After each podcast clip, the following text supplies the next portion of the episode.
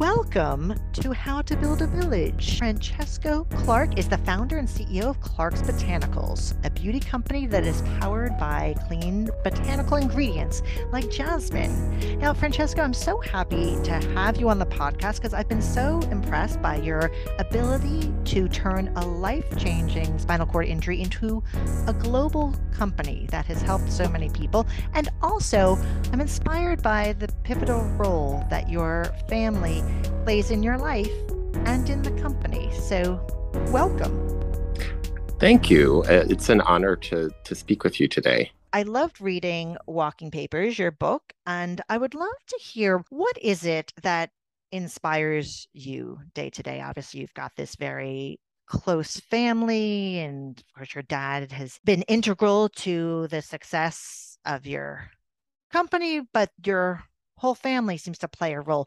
What is it that inspires you day to day and also has made your family so close over the years? It's funny because I, you know, after surviving near death and having sustained a spinal cord injury, I was on life support for two weeks and I was mm. told I would never breathe on my own or or speak again um, because my left vocal cord had become paralyzed. And the doctor said, You will never move your arms and forget about anything else. When people speak to you in such black and white terms, it does make you rethink well, what does it mean to be human? And mm-hmm. what does it mean for me to feel like myself again? And I certainly um, posed myself that question many times while I had all these different machines that were keeping me alive and I would wake up at three in the morning with these horrible nightmares, completely alone.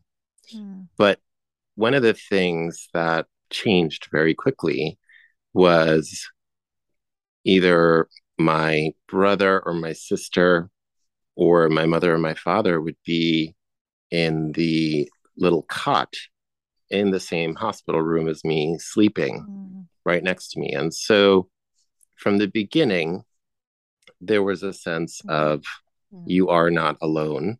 And um, with that also came the sense of life must continue. And so my mother was adamant in making sure that my sister continued her graduate school studies and did not put anything on pause um, to care for me. And my brother continued working, and my father um, with his medical practice, but life had to continue for them despite them caring for me during that time. And what that made me realize was mm-hmm. that you have to have a sense of purpose and the sense of kind of calm and steadfast direction with mm. this is what needs to get done. Um, we will work through it because we're a family and it's not everything is does not fall on one person's shoulders. But because of that feeling i have been an eternal optimist. Mm. i you know there's a part of it that's in my dna then there's another part of it that i've grown up in this environment where i know that I'm I'm inclined to be creative about finding solutions to otherwise impossible problems not not to sound like i'm bragging because it has nothing to do with me. It's more the way that i was raised because of the environment that i'm in. And so then after i left suny stony brook and i went to mount sinai in new york city it was more about well, what are you going to do next? And that's a question that's I've always been asked because I've always pursued my own life path in a very independent kind of way. And that question being posed to me also made me realize that they didn't they didn't recognize the fact that I had a disability. It was more about, well, what do you want to do next? And what do you want to do now and what's exciting for you to do next and so i have not been treated any differently um, before or after this seeming what you would think would be a life changing event. And in many ways, it has changed, you know, certain aspects of my life, but I have not been treated differently. And how has that informed your role as a business leader? It's interesting because you would think that when you're pitching your idea, um, and when I was pitching Clark's Botanical Skincare to, you know, different editors and different store buyers, that there would be a sense of, oh, you know, they'll have pity and they might accept the story or the products um, because they feel bad for something. A- actually, it was the opposite. Mm-hmm. It was actually more like, what do you know? Why are you here? Mm-hmm. And what do you know about skincare? And what do you, why, why are you starting a business? And for me, in fact, it was such an organic part of rediscovering the strength of a human voice, mm-hmm. um, rediscovering that sense of empowerment where, for me, skincare allows for me to have the most important conversation to have um, on any given day is that conversation that you have with yourself. Mm. And when you're getting ready in the morning after you shower, we have these things that I, I like to call mirror moments mm. where you have three to five minutes and you're about to open the bathroom door and you're thinking about everything you have to get done for the day and for the week.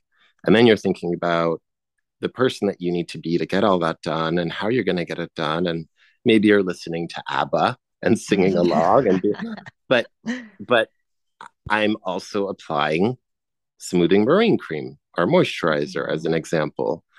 And so just in having those 3 to 5 minute routine in applying skincare in front of a mirror, you're actually almost visualizing your your future and thinking about you're giving yourself a pep talk.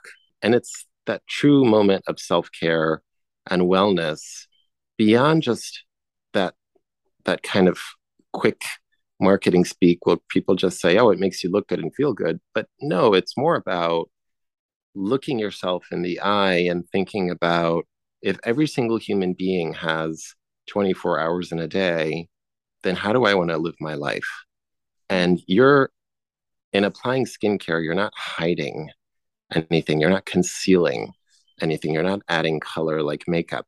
You're truly showing the most beautiful part of you in the most transparent and natural way um, in treating your skin. But you're also giving yourself the opportunity to really have that conversation and visualize who do I want to be?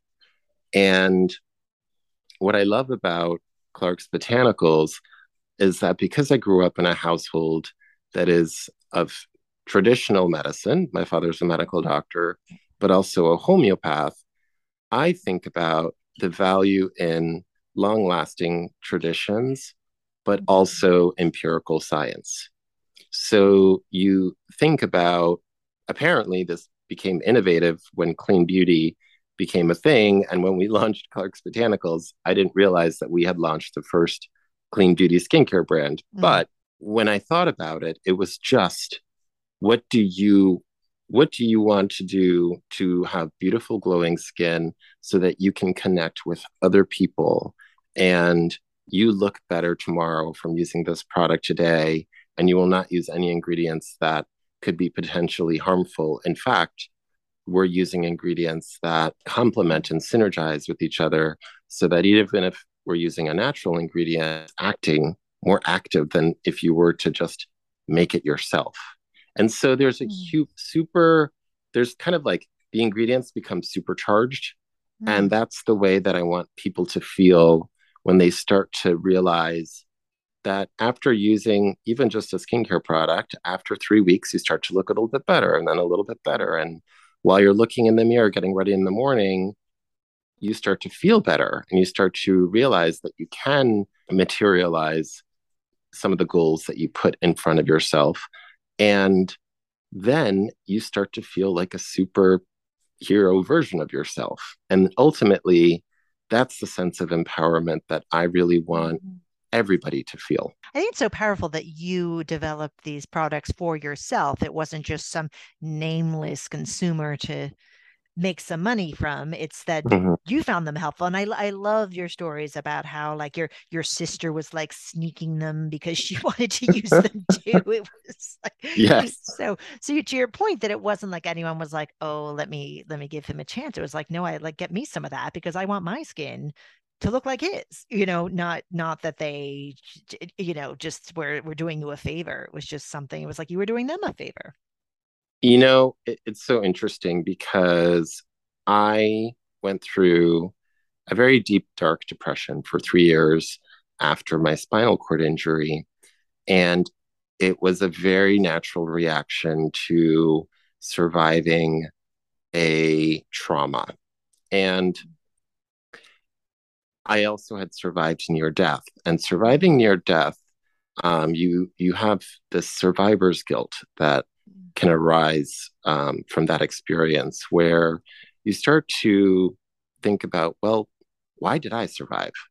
Um, and what right do I have to have survived and somebody else might not have um, in a similar situation? And I did think about the man in the ICU that was in the room next to me who who passed away while I was there. Mm. Um, and so you think of the possibilities of, well, the other alternative could have happened. But then when you start to survive that experience, you also notice that it's not just you that goes through that trauma. It was also my my family, my mother, my father, mm. my brother, and my sister, and my grandmother. And when I realized that, you feel this enormous sense of guilt and this enormous sense of what what do I need to do to make this better for them so they don't have to worry about me. And so for three years, what I did was 10 to 12 hours of physical therapy and occupational therapy every single day without fail. And I thought that if I can just break it down to these axons in this specific part of my spine that need to be fixed, what is the one thing that I can do to fix that? And for me, that was okay, I'm just going to focus on doing therapy, trying to wiggle my toes, trying to wiggle my fingers. And what I realized is I became robotic after um, three years of doing that. And I would shave my head bald every week because I did not want to be noticed. I didn't want people to see me because I felt like I had become, and this was very self imposed. This was never said to me. I didn't want to be a worry. I didn't want to be a thought. Um, so I would wear the same t shirt every day, same paper hospital pants every day, mm. shave my head bald. If I was in a room with a lot of windows, I would not look at the reflection. I could never look in a mirror because all I would notice was a wheelchair and I would burst into tears. Mm ironically, I used to work in the fashion industry mm. and I couldn't care less about the way that I looked. But that's also one of the first signs of um, depression. Mm. And the day that that changed was when Christopher Reeve had suddenly passed away mm. and Superman, Superman just left the room, mm-hmm. you know, and one of the biggest advocates, not just for people with spinal cord injuries, but for people who felt like they didn't have a voice had suddenly vanished um, in thin air. Mm. And I realized that day that I needed to take responsibility for my own life. Mm. And I needed to do more with my own life. And in fact, what did I want to do with my life? Mm. And why should somebody else have the right to to be successful and to follow their dreams and to take risks. And why shouldn't I have that right as well? And it was a very subtle shift in my thinking where the day felt a little bit cloudy. And then the, uh, when I changed the way of thinking, I realized, oh, there's one beautiful cloud in the sky, but it's a beautiful sunny day, actually. Hmm. Um, and so I didn't think about the negative as much, but I shifted to instead of saying, what can I not do? I thought of what are the what are the exciting things that I can do going forward? Mm. And it's very tied to this sense of you're I'm a dreamer.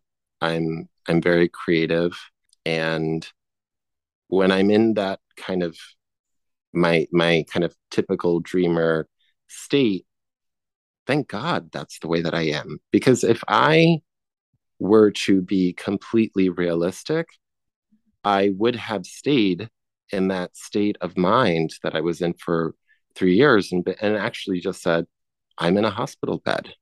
I can't get up in the middle of the night and get a glass of water. I can't even pick up a pen to write something. If you think about that brutal reality of certain situations, then you can get stuck. But instead, I broke out of that way of thinking and realized this is not who I am. And, and actually, getting to that lowest point made me realize this is absolutely not who I am. I obviously regained my sense of voice. I don't shut up now. Um, and I can breathe and I can move my arms. I can't use my fingers, um, but I can move my arms. And so I had been asked to be part of an advocacy group for the elderly and the disabled in New York. And so the meeting was the next day. And I said, you know what? I'm going to leave the house for the first time in three years. I'm going to go to this meeting. But in order to go to the meeting, I cannot put on this same t shirt I've been wearing for three years. Mm-hmm. And I mm. said, Mom, I need an actual shirt and real pants. And she said, Oh, thank God he's leaving the house finally. And it was really about wanting to be part of the conversation that goes on with other people and being part of the world again. I love how you explain all this in in the book and I love the support you got from your family but also from people like Madonna. I love the Madonna's role in your life, your support. I mean, that must in your book it's just so candid and honest. Was that hard to write and re relive it all? or was it hmm. cathartic? So I, I, I used to work in magazines. I used to work at Condé Nast, and then I went to work at Harper's Bazaar. And my former editors at Condé Nast have written multiple books themselves. And when I used to come home from the hospital and doing physical therapy, I would write kind of the summary of my day. But they were often these ridiculous and funny stories. One day, um, the man who was driving me is a Eucharistic minister, and he sideswiped a car of nuns. And so we like like there are all these crazy different stories that happen. One time, my wheel, my front wheel broke in my wheelchair, and I was at this like very serious uh, like event, and I pretty much like almost fell down, but like people rushed to help and all, all these kind of different stories that would happen throughout the year. And so, in writing these emails to my close group of friends, they were always a little bit funny, but very real. Mm. Um, and every week I would send, you know, an email um, of the week because I would often ask, you know, about progress and what was going on. And um, how I was feeling, and they would give their own updates. And I remember after doing that for about six months, I skipped two weeks, and people that I had never met before emailed me and said, "Where's the update?" And I, I kind of was like, "I'm hmm. sorry, I don't know who you are." and my former boss, Suzanne Cologne, she actually would come over every day, and she had become a yoga teacher and she taught me the three part yoga breath. And she said, You know, your emails are about two pages long, and you could really flesh this out into a book. My first reaction was, I'm not a writer. And she kind of like joked, but was completely serious. She said, You know, you are, you just write. It's not like you have to have a degree in something in order to be a writer. Just write, just keep writing. And I realized that she was correct. And when I said I'm not a writer, it was more of hiding behind that veil of, of saying, I don't want people to criticize the way that I write or the way that I speak or the way that I. And so it was more of, oh no, but that's not, I'm not, I'm not that type of person. So I shouldn't do that part. And it was just an excuse.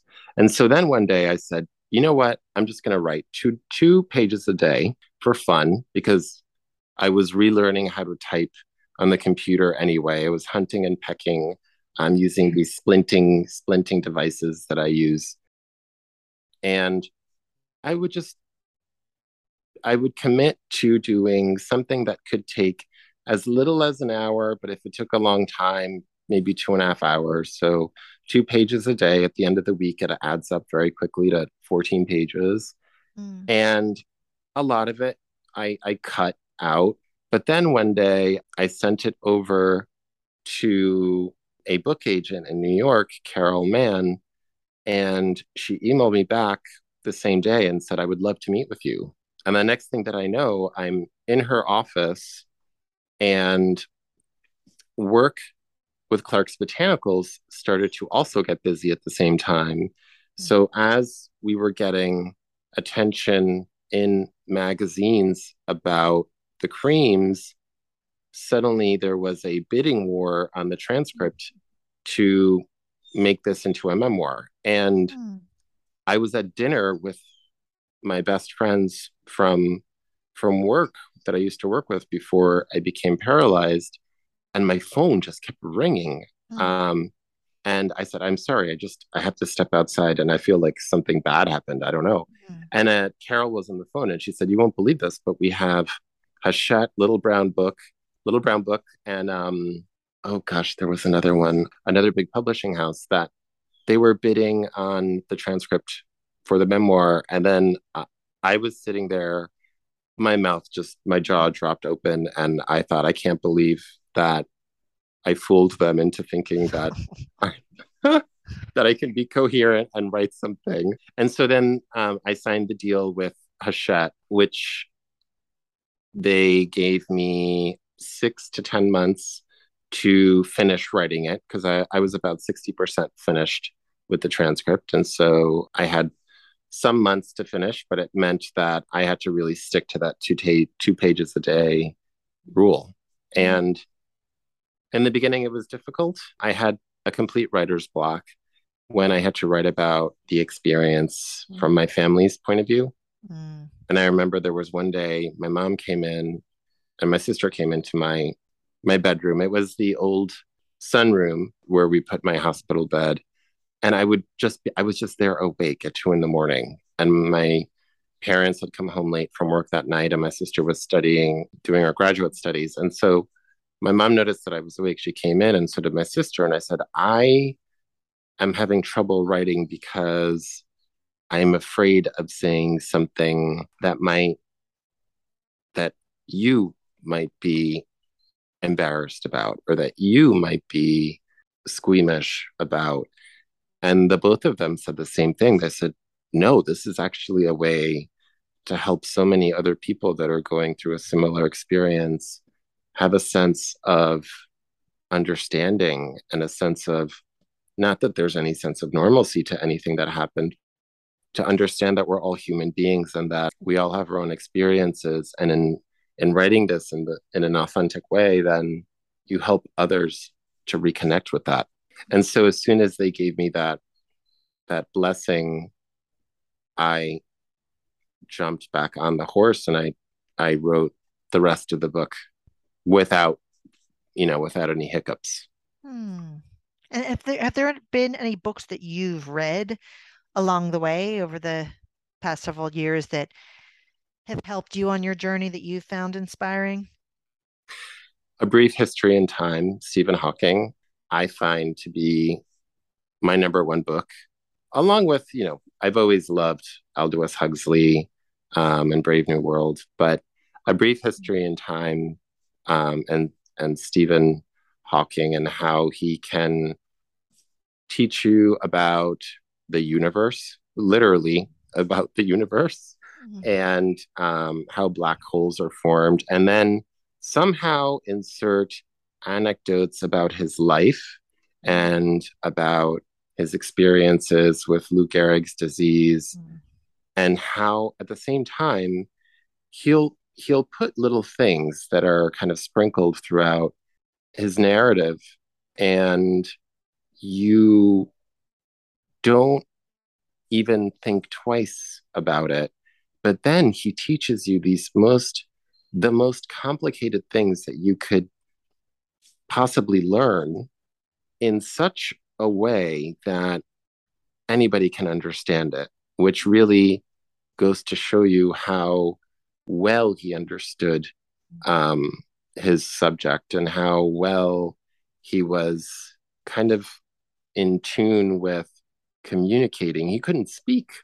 Mm-hmm. He hmm. couldn't. I, it's it's insane to think about how well he would communicate without being able to to speak at all or move anything at all and that was not ironically that wasn't even the part that kind of left me speechless it was more the part of how well he could um, explain the most complicated scientific theories in a way that anybody could understand them. Oh wow! I will have to read that. It is um, come across it, but never read read the whole thing. So thank you for the, for mm-hmm. the tip. And, mm-hmm. and what what is next for Clark's Botanicals? It's funny because now that we're in a more post COVID relaxed, becoming more normal state of being, we are going back in store, back in brick and mortar. And I absolutely love it because I go twice a week right now, as an example, to Saks Fifth Avenue in Greenwich, Connecticut. And mm. I, I literally go there all day and I speak with all of these different customers that are coming back in store. And there's this yearning for human connection mm. again. And there's this yearning for very much this parallel path to why I started Clark's Botanicals, where I wanted to feel like a person again. I mm-hmm. wanted to go out and meet other people again. And I wanted to be more social again. And so when I went back in store and seeing other mm. people and and meeting other people again in store, there's this collective consciousness of how everybody is yearning for that and how everybody is wanting to not just stay within their four walls and exist but mm. to to feel have more of this collective kind of experience with each other so we just launched Saks um, in brick and mortar we're in goop um, brick and mm. mortar now. And as a brand, I'm happy to also be the freelancer that goes in store and meets with people and speaks to our ingredients and our brand story because that's why I did it. Mm. And so I I love that intentional, focused kind of back to basics way of how Clark's Botanical started is ironically what's propelling us to scale to our next level of growth right now. Well, that is so exciting. Well, thank you for sharing your story and it's, it's great that great that everyone's connecting in person again. I think we're all ready for it. Oh, yes. Yes. Well, I really appreciate your your time and your honesty. And um yeah, look forward to meeting in person one day. I would love that, Jill. right. Well, take care and um, keep me posted on everything. I will.